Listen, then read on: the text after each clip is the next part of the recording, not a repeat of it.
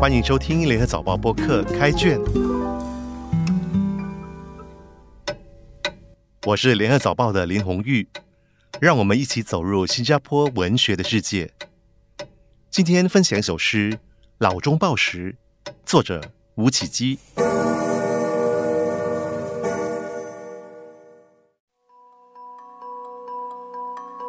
老中报时，走了多少？年月的那座老钟，是家中熟悉的意境，忽然停了。短针在午后五时，长针指着高高挺举的五十分。不能怪罪一长一短的那些奔波劳碌、喧闹吵杂、家事、国事。天下事，于中而言，经历了却没有留下任何痕迹、任何记录。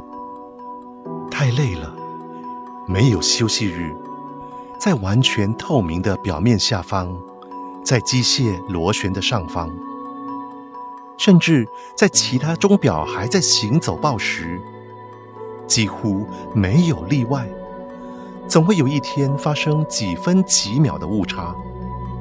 只有老钟的时间，如今是永远停在午后五时五十分，从此再无失误。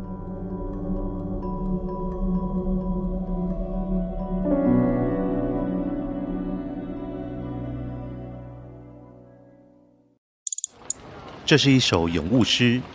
七节共二十五行，诗人以一种朴实平和中略带惆怅的笔调来书写。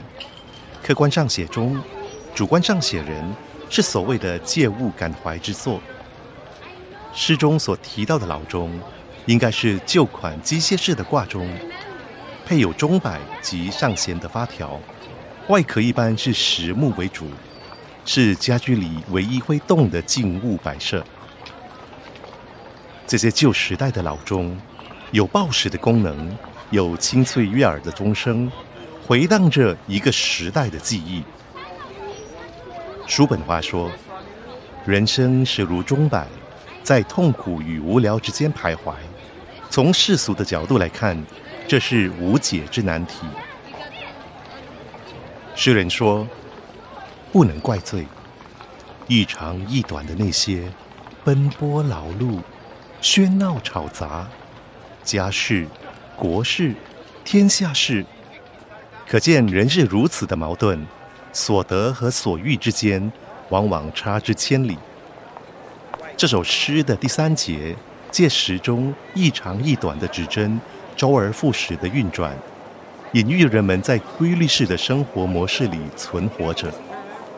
时间的钟摆，分割着过去与现在。如人的欲望，提供了向前驱动的能量。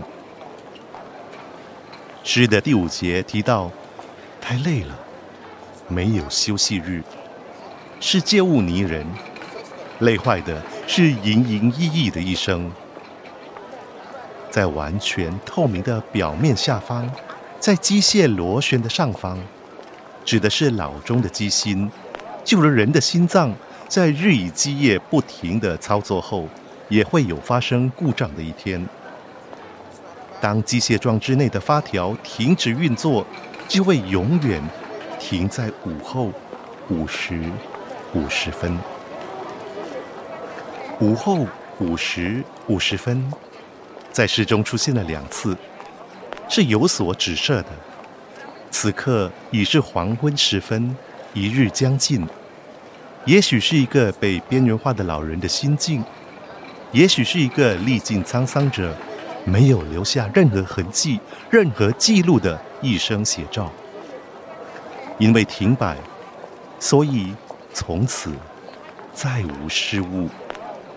此时，让我们联想起北岛的诗句：“报时的钟声，这庄重的序曲，使我相信了死亡。”对人。